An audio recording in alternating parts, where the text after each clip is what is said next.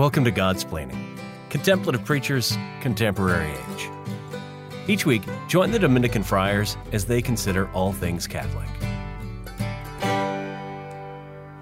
Welcome back to Godsplaining. My name is Father Bonaventure, and I am here with Father Gregory Pine of the Thomistic Institute and Dominican Council Studies, and we're here to talk about theology, philosophy, literature, any of those topics. In particular, in this episode, we're going to talk about Franciscans and Dominicans. But first off, Father Gregory, you've been out and about these days, as usual, and I think you're coming to a cl- end of a little bit of busiest times. What have, what have you been up to since the last time we were on Godsplaining? Excellent question. What have I been up to? Let's see. The month of October, we had a uh, conference at Columbia University about the moral imagination of the novel, uh, which we co sponsored with the Morningside Institute and uh, Columbia's Department of Philosophy. And that was really excellent, and it raised a lot of cool questions. There were presentations on Jane Austen, on Michel Houellebecq, on Willa Cather, uh, and a kind of like oh yeah, but Walker Percy. Uh, some really excellent papers for some for some great scholars, great professors, uh, and then some other kind of various and sundry campus visits. So we have uh, a few campus chapters in let's see Oklahoma and in Texas. So visits to Oklahoma University, Oklahoma State, uh, Southern Methodist University, uh, and then one queued up at uh, Louisiana State University in Tulane. So, uh, yeah, just some some traveling, visiting with students, kind of helping them draw the connections among students and faculty and chaplains, animating their efforts, getting some sweet programming going on uh, on the college campuses themselves. So it's really delightful to work with the students, especially since they're so energized uh, about being the protagonists in the work, uh, really working towards the intellectual evangelization of their schools in sometimes you know very secular settings. So what they do is is inspiring. It's courageous, and uh, it's great. Yeah, it's just a delight to be with them. Okay, and it's it's fall time here, so the leaves have turned and the weather's changing. And I guess my question, of course, is any uh, on everyone's mind is what's your favorite gourd? That's that. It is festive gourd it's season. Festive gourd season. Yeah, that's yeah. so true. I hadn't thought about that. Yeah, um, there's nothing like kind of distended shellacked zucchinis to kind of bring in the bring in the new season. Yeah, weird little pimple things on them. They're really bizarre, um, creepy, but yeah, really really bizarre. Yeah. But was pumpkin carving a tradition in your house growing up? This is an American kind of thing sometimes, but other some Catholics don't participate in these sort of stuff. I think I think growing up, we uh, let's see, we did the go on the hayride and pick out pumpkins and then cut down your own Christmas tree. We did that for a while. Okay. And then you know, by the time we were maybe like eight, we were kind of all over it, or excuse me, done with it, over it. I, I don't know exactly the expression I'm trying to say. No one yeah, knows how they work. Pre- prepositions are super hard. Physical nightmares. Um, yeah. but uh, we kind of despaired of it. So I, I think at that point we tapped out on uh, buying pumpkins and just put out the fake plastic shellacked gourds. Oh boy. Uh, yeah, exactly. And, and for, for, Halloween, did you have? Uh, did you, were you one of those people like turned off the lights, or did you leave a basket of candy out there that said "God's watching, only take one"? Or did you were you were you did you have to man the door once you became a man? Uh, let's see. No, maybe maybe we just put out the sign that says "Only Necco wafers here." You know, oh, knock at your own risk. Gosh, so it's like yes. we were offering candy, but that candy happened to taste like chalk. Yes. No, just kidding. We were, we were, we were standard Halloweeners, so okay. we offered uh, a healthy diet of individually wrapped candies. Um, and we participated in the lie, which is to say that fun means less, you know, because fun size, what's fun about getting less candy? Yeah. Uh, that's it's terrible, but you know, we were we were certainly complicit in perpetrating that error. And how many years did you grow up with the fear that you would find a needle inside a fun size? Like you had this picture. We're always told that there would be these broken, these like drug needles in these things, and it never occurred to me like needles are like a good four inches, five inches long, and those fun size Snickers like an inch. So like we're probably okay, right? Um, but it's one of those things that every Halloween I thought, well, I guess I'm just gonna have to eat a needle tonight. Was that one on your mind as well? Yeah, no, that that occurred to me. Whenever somebody would be like, "Would you like an apple or a juice box?" Mm. I'd be like, "No, you're trying to hurt me." Um, yeah. you know, but when it was like, interesting, yeah, yeah, exactly. When it was like a loosely wrapped candy, you know, with one of the corners torn open, I'd be like, mm, "This will probably be this fine." This is probably you know? okay. Yeah, this is probably okay. so it only applied to healthy things that I was especially suspicious of. But yeah, candy's candy is candy. Such is the paradox of life. All right, so um, speaking of paradoxes or not, uh, we're going to talk about Franciscans, Dominicans, which is particularly important for us, I suppose, because we're, well, the two of us are Dominicans. Um, but we also have some Franciscan connections. But first off, Holy Father Dominic and Holy Father Francis, because we just have celebrated Holy Father Francis's feast day in early October. Um, and there's a particular relationship between these two orders and these two men, you could even say. So, Father Gregory, what's the story behind what general these two orders and these two men? Any specific stories about them, and then some kind of superficial details that people might recognize about Dominicans and Franciscans or be able to tell them apart? Sure. So both Franciscans and Dominicans pertain to a the same movement in the life of the church. You recall that uh, the monastic movement kind of grew up in I do recall. the desert the desert of Egypt in like the third and fourth century, and then it was introduced into the West by Saint John Cassian and Saint Benedict, you know, fifth and sixth century, and it continued to grow and it has various expressions with Cluniac monks and Cistercians, etc. Uh, but then in the 12th century, there's this desire not only to kind of remain home at the monastery in the countryside, but to bring the monastery as close as you could to city center and to adopt a, a preaching apostolate that would that would be like the kind of overflow of your contemplative life. So these different friars movements crop up. So you see the Dominicans and the Franciscans, the Carmelite friars, the Augustinian friars. And basically, they have a monastic shape to their life. So they pray together uh, throughout the course of the day. They celebrate the Holy Mass. They have a habit. They adopt certain penances. You know, they're serious about cloister and silence and things like that. Um, and, you know, a, a rich common life. But they also have this apostolic dimension. So they're asking the question how do we look or how do we live uh, in the way that the apostles did with the Lord? So, how do we stay close to the Lord, but also how can we be commissioned by Him to give give testimony. Uh, and so, yeah, Francis is born, I think, in like 1172. St. Dominic is born in 1170. Francis, mm-hmm. you know, being from Italy, Dominic being from Spain, but both of them had a, a kind of similar inspiration. So, so St. Dominic's inspiration grew up out of the canonical movement, which would have been like monks who would have served a diocese mm-hmm. and prayed with their bishop in the cathedral. And St. Francis is more inspired by the begging movement or the penance movement. So mm-hmm. it would have been more of a, a, a, lay, a movement of laypersons, whereas Dominic's would have been more of a movement of priests. But they kind of converge on a similar point, which is to say they have a monastic life with a preaching apostolate. Um, and then we're told that these orders had a lot to do with each other and their, mm-hmm. you know, continue to have a lot to do with each other over the course of their history. And pious legend recounts that St. Dominic and St. Francis would have met at the Fourth Lateran Council held in, I think, Rome. Uh, well, yeah, Lateran. Yep, perfect. Mm-hmm. Uh, in like 1215, yep. and that's often memorialized, you know, by them embracing, uh, embracing right. And then you hear a story told that they exchanged their belts, you know, or they a rope for a belt or a belt for a rope, but that's, that's probably not true. Probably not true. Yeah, yeah. Yeah, but yeah, right. what what are you? You have some sweet gems, I'm well, sure. Well, and they yeah. So the other thing that everyone immediately knows that a, a, Dominican wears white with a black cape over top, and Franciscans wear brown or gray or black, uh, depending. Franciscans are, are Technicolor Dreamcoat kind of people. Dominicans generally stay the same color, and it's just kind of an off shade of white or a bright white, or there's kind of shades of that. An increasingly dirty shade of white. Yeah, it gets a little older. Um, but the Franciscans wear wear different things, and they look so they wear mostly brown. Usually it's a brown. It's a Franciscan. Then we wear we wear uh, leather belts with a rosary attached to them, whereas they have generally a, a cord or something, a rope basically with three knots for the three vows of poverty, chastity, and obedience. Um, although sometimes you'll see a rosary attached to them or something. And then we both have hoods, so we look pretty similar. Some of them have scap- we have a scapular. It's similar, but you can tell it's coming out of the same movement. And we we of course we call Holy Father Dominic our Holy Father, and then we have and then Francis because we're so close. These two Dominicans Franciscan orders, we call him Holy Father Francis. And there's this great tradition where on the feast day of Saint Francis, uh, we we go Dominicans go to Franciscan monasteries or convents and preach to the Franciscans. And on the feast day of, of, of Holy Father Dominic, a Franciscan will come and preach to the Dominicans. And that's a delightful way to share those kind of experiences. So there's a lot of similarities the order. Plus, also, in the, in the Middle Ages when the universities were being founded in Paris, uh, and the Dominicans and the Franciscans were taking chairs of theology, which is a really important chair. And so the two of them, the two orders, had these endowed chairs of theology, and the other professors were not in favor of that. They didn't like that. And so both of these orders had to defend themselves together against the secular masters of Paris and the universities. So I think that also bonded them intellectually. Um, okay, now, so let's get before this past the superficial though. Let's get a little more of the give people more meat about these differences and the and the two Franciscans Dominicans. What makes them what makes them tick? And you might say, well, this is gonna be a really one-sided sort of thing because uh, you're two Dominicans. So what are you gonna say about that? I mean, it's like the two of us talking about Jesuits or something, or or Baptists or something. It's gonna be really kind of bizarre and inflected through things that we have no idea about. But that's not true in this case.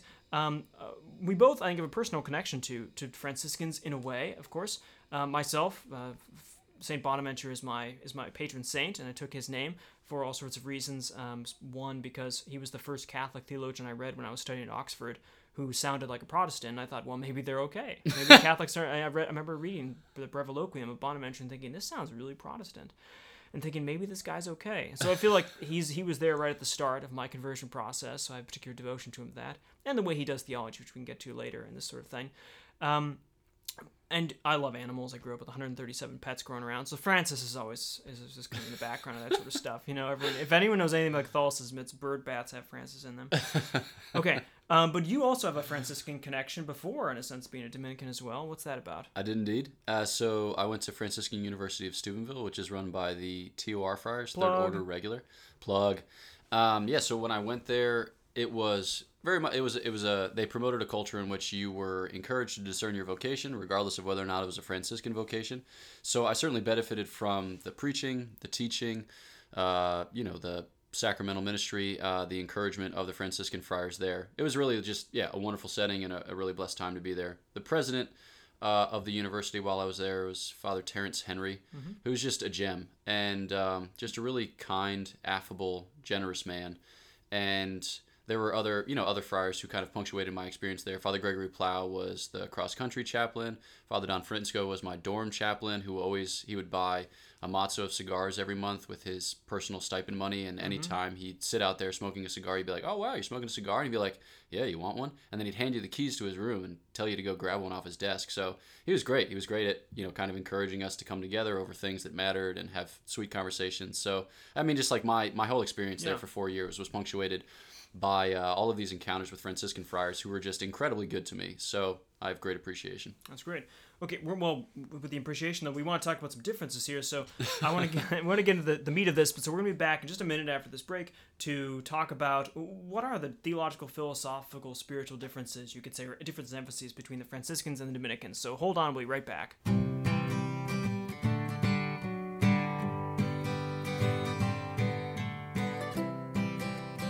This is Godsplaining. Get up to date on all our latest episodes at opeast.org slash godsplaining.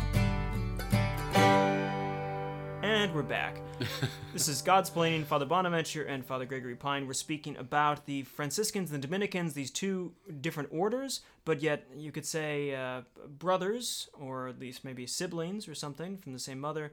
Um, fraternal twins, I think I called them one time. Not identical twins, but fraternal twins. We're so close. I've heard them called cousins, Cousins, that's fine too, yeah. Yeah, or what's not to love? Seventh removed or something, you know. um, brothers of the Lord. You know, that's an embracing term, a Oh, good scriptural term. all these sort of things. Uh, but brothers are still different, or cousins are still different. So these, I think the Lord gave these two orders because they have different emphases, and because He's infinite, and so finite things only express Him in certain ways.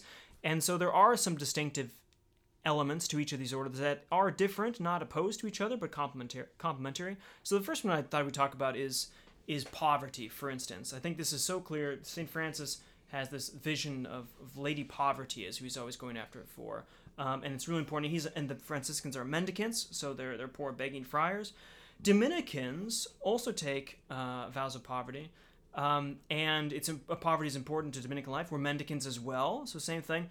But at the same time, I think there's there's a distinctive difference about there's a difference between how Franciscans see poverty and how Dominicans see poverty. What do you think? Could you explain what do you think that is on it? Just broad brushstrokes. Sure. So first thought is I think of G.K. Chesterton's book St. Francis of Assisi, Who wouldn't? and I know exactly what's not to love. And A lot. he tells a, uh, a charming anecdote in the life of St. Francis of Assisi when he was minding the shop for his father, uh, Peter Bernardone. And at one point, uh, a gentleman, uh, a beggar, came up to ask him for tuppence, uh, to use an anachronistic British term. And Francis kind of put him off, at least initially, because he was transacting a deal with somebody who was, you know, paying customer. Uh, and so he finished up said transaction and he turned back to the beggar. The beggar man had left. And Francis was very struck by this. Uh, he felt embarrassed. He was, yeah, just ashamed that he hadn't attended better to Christ's poor. And so he took all of the yields of the day and he careened through the streets of Assisi until such time as he had found the beggar and then bestowed on him all his riches. And Chesterton goes on to say that Francis never stopped careening. So it's kind of like an iconic Franciscan image is of Francis dispossessing himself in the presence of the bishop and his father.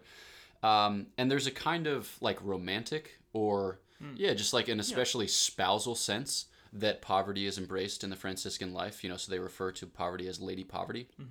Which isn't to say that like poverty is the very point for which they've come. They wouldn't, you know, Franciscans wouldn't say that, but that their ideal and their self-understanding is very much wrapped up in poverty, uh, and especially as it is expressed in Francis's testament.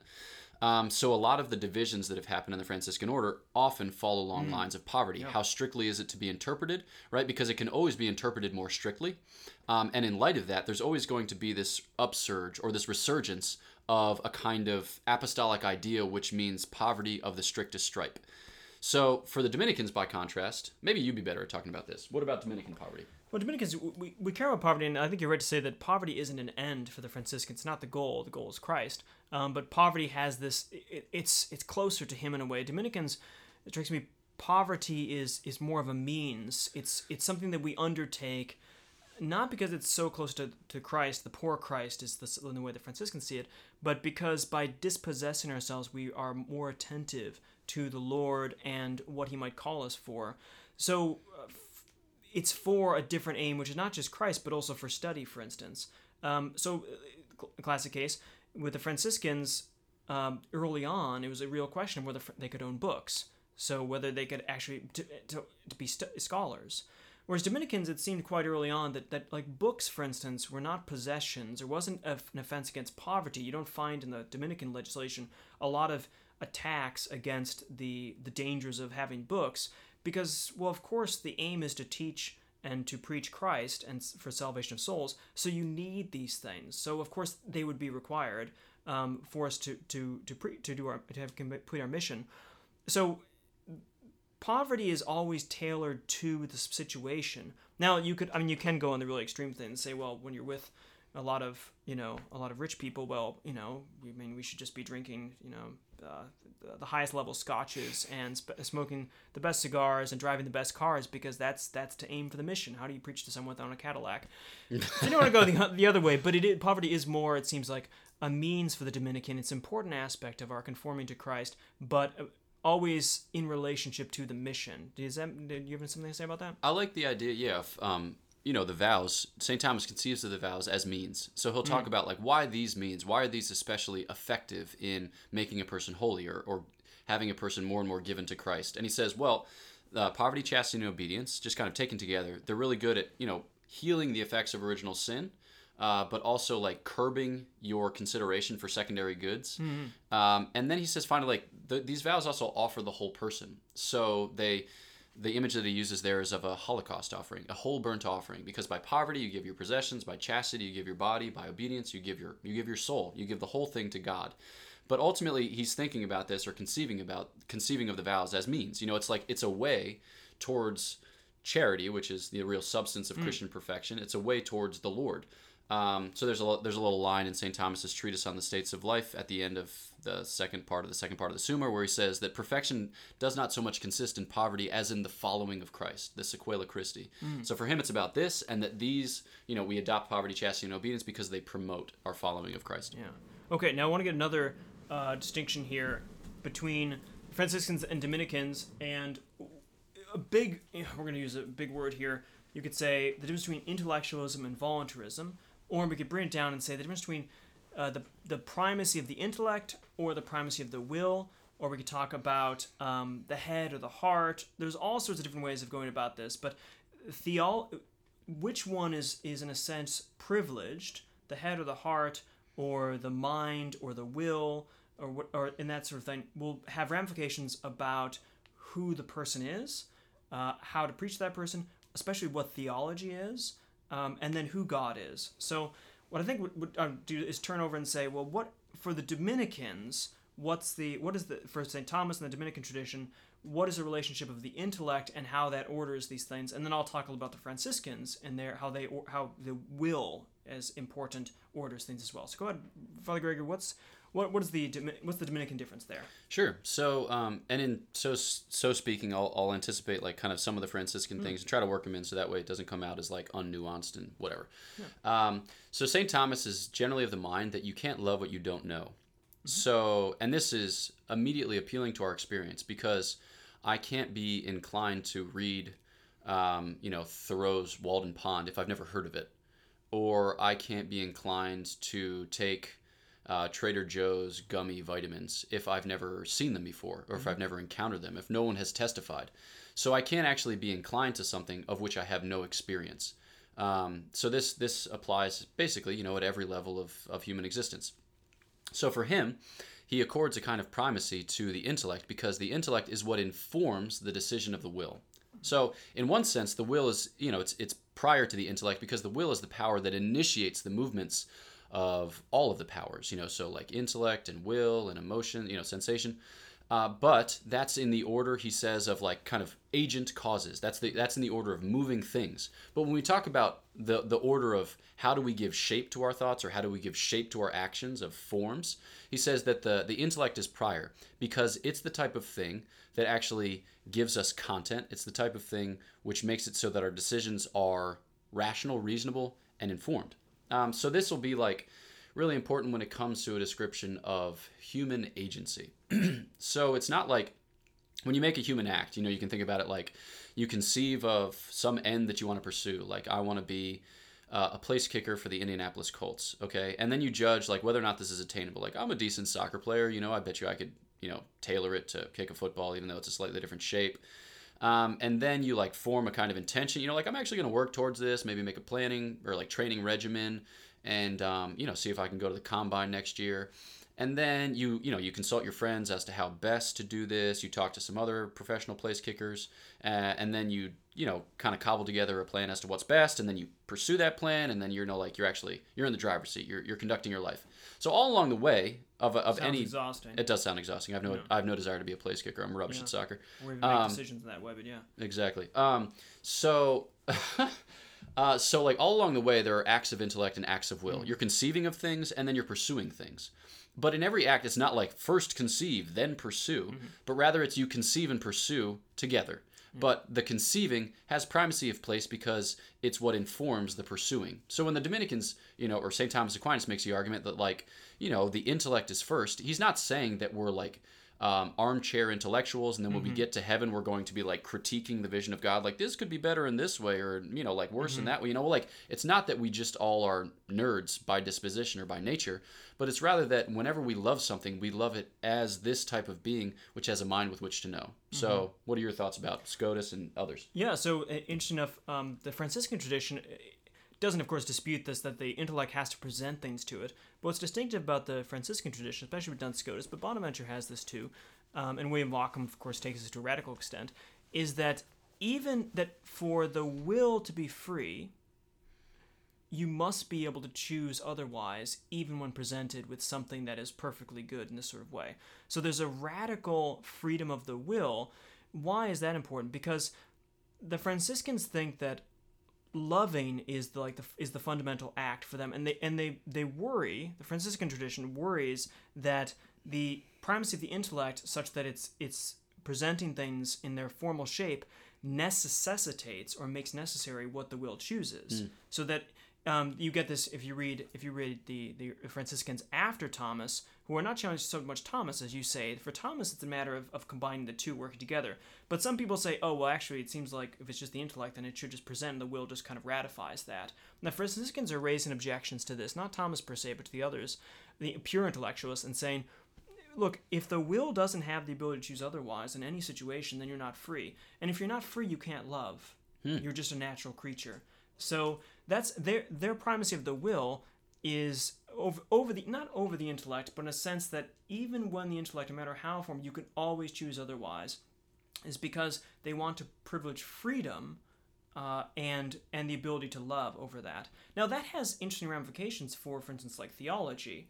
For a Franciscan, when you ask what kind of science, what kind of knowledge is is is theology, a Franciscan's going to say that it's actually a practical and affective. So Scotus calls it practical science first and foremost. It teaches us how to how to act towards God and others. That's the whole point of the shooting match because that's how we f- act upon the will. So it's love. Um, and Bonaventure is going to say it's an affective science because it's how our heart is moved towards action. So it's a matter of the will again. So the focus of theology for in the Franciscan tradition, because it emphasizes more on the loving and the freedom in that, um, they'll have it as a practical kind of science. Now the Dominicans, because of the of the the fusion, or especially St. Thomas, we should say St. Thomas. Is here's a, another caveat, of course, is that just like Dominican Franciscans, there's plenty of different orders. There's no one Franciscan school. There's lots of Franciscan thinkers, in the way that there is kind of a Dominican school, the following Thomas Aquinas. When you say Dominican, you can almost always mean Thomas Aquinas. Where you say Franciscan, you could mean Bonaventure, you could mean Occam, or you could mean Scotus, you could mean other other Franciscans. So it's a little bit different. But there is in the Dominican difference is that theology isn't a practical science; it's more of a speculative science, which makes it sound like it's kind of a science for eggheads. And every, I mean, initially you think like, oh, the Franciscans seem much better, right? A science of love and acting, and that's what we should be doing, of course, because faith, hope, and charity are the greatest things. But of course, charity is the thing that will remain in heaven. But that's not what Thomas means by a speculative science. How does how what does Thomas mean by a speculative science based on this kind of Dominican principle of the intellect and priority? Sure. So when St. Thomas, this is like at the beginning of the Summa Theologiae. So it's the first part, the first question. Some of the first articles are are dedicated to describing what sacred doctrine is. Um, so for him, theology is a matter of sacra doctrina. It's a, it's a kind of holy instruction. And uh, for him, it's also a wisdom. So wisdom is the gift of the Holy Spirit, which gives us a kind of sympathy with the very mind of God. Uh, and in that, we don't find something to be done, right? We, fa- we, we encounter something to be beheld. Mm-hmm. So for St. Thomas, the point is principally one that's contemplative. Mm-hmm. Um, so for him, the difference between a speculative science and a practical science is that in a speculative science, it's the type of thing where there's no further action items. It's just the type of thing that is delightful to behold. It's delightful to know in and of itself. Whereas with a practical science, you're thinking about it because you want to employ it. Mm-hmm. Um, and he thinks that, like, you know, for instance, if you're an architect, you, you study house building for the purpose of drawing up blueprints and handing them on to the contractor. But he says with God, um, it's the type of thing where we can just rest, we can just behold. It's the type of thing where we can just be present to the Lord, have Him be present to us, and there's no, yeah. I mean, it has mm-hmm. kind of moral implications. Of it transforms our interior life. Yeah. It sets us about you know a new horizon or it sets us about a life in which there's a new horizon and decisive, decisive direction. direction. bingo yeah. Um, but principally it's it's it's god is to be beheld mm-hmm. um, and and you know you can think about how st thomas says like we, we can't comprehend god right we can only ever be like overmastered by and almost overwhelmed by god but in that is our salvation um, so yeah, it's just like a kind of simple point about different between a soup kitchen and a muse- and a art museum, I guess maybe or something. The two visions of, of theology, right? One acting something, but the but the the art museum. I mean, who would not? Why would you have soup kitchens unless you had art museums? Because um, they're the that's the to be able to gaze on the on the height of, of beauty and that sort of thing. That's that's what Thomas is going for. I think that's right. Now, um, another difference, um, maybe this is one to good kind of round off on, uh, is is Dominican and Franciscans' feeling, feelings about re- the reason and revelation issue. So, uh, obviously, both are in favor of reason. Uh, they're both in favor of revelation in terms of, and by, by that I mean reason in terms of thinking about God in, with, with our human minds, and revelation as receiving uh, the divine revelation, the scriptures, this sort of thing. So basically, scriptures versus philosophy or logic, this sort of thing. So they both care about both these things, just like the intellect and the will. It's not they're not opposed, but they, they both but they have different persuasions on them, and the Franciscans have a little more suspicion. I would say my suspicion is that a little more suspicion to reason. So, like Saint Bonaventure, for instance, when he gives lectures the, near the end of his life to his Franciscans in Paris, on, called the Collations and the Hexameron, the Six Days, um, his job is he's, he's chiding his Franciscans students to be careful of Aristotle. It's warning to Aristotle. And he has this great thing on the sixth day, I think it is, um, where he calls, where he says uh, that with Aristotle, reason has gone on rampage and metaphysics runs riot. and his claim, his concern about that is is to say that look, reason is good, but it can go too far, and you need to be aware of this. And I think it harkens back to Saint Francis in the way he preached when Saint Francis goes out to the the um, uh, the uh, over to the Saracens, right? He goes to the Middle East, and they want to have a dispute about, well, is, is your God the true God or not? Um, he says, well, can I? I'm going to have to use my scriptures for that. And the, the Muslims say, well, no, and uh, say we're we're going to have to do this pure reason by reason alone. And he says, I can't do that. Forget that. So bring out a fire, and we'll just walk through it. and whichever one survives, that's the true God and at that point they say well maybe we'll just let you go um, but that's but that's the deep sense of, of like you can't reason, reason is insufficient, or at least it's it's insufficient compared to revelation in terms of, of, of thinking about God. The revelation always has the priority in this way. Now that's so that there's a Franciscan suspicion of, of the of the human mind in a, in a certain sense. I suppose that's different from the from the Dominican thing, um, although we are suspicious of it. But how would you how would you clarify Dominicans' say vision or perspective on that? So I think that uh, just a couple of small points is this. A lot of this kind of stems from the Augustinian tradition. So mm. Saint Augustine teaches that original sin has really deep and you know thoroughgoing effects on human reason on human appetite, and as a result of which we need to subject our desires, we, our thoughts and desires to criticism. Um, so we can't just kind of follow our thoughts or follow our desires uh, without a kind of suspicion that they may be misinformed or that they may be misled. Um, and then, you know, the, the Franciscan tradition really issues from that.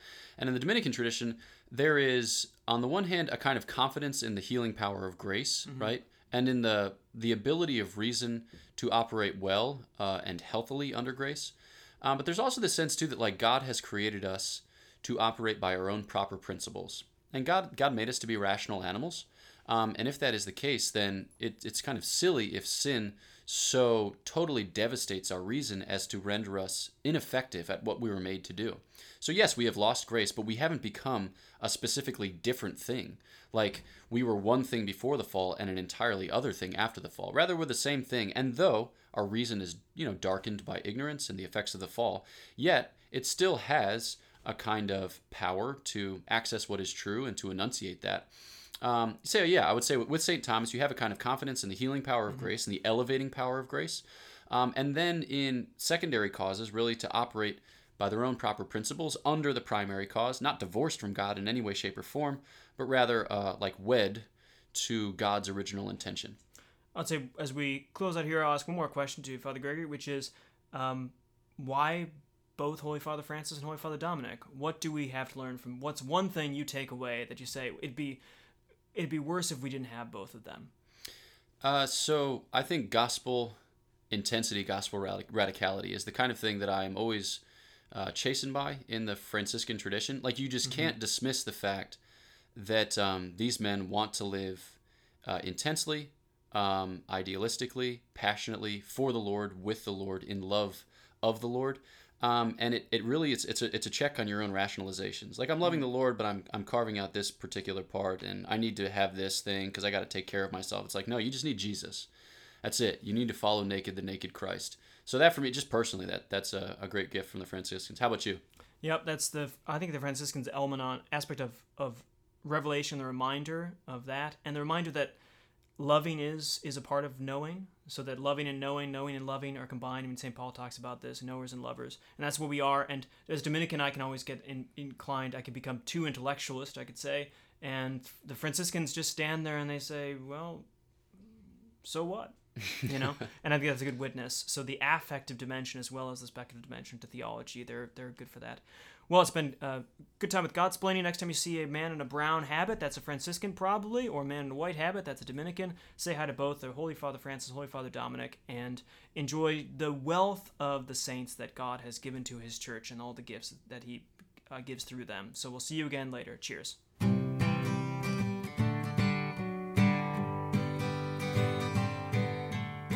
Thanks for listening to Godsplaining, a work of the Dominican Friars of the Province of St. Joseph. Visit us at opeast.org.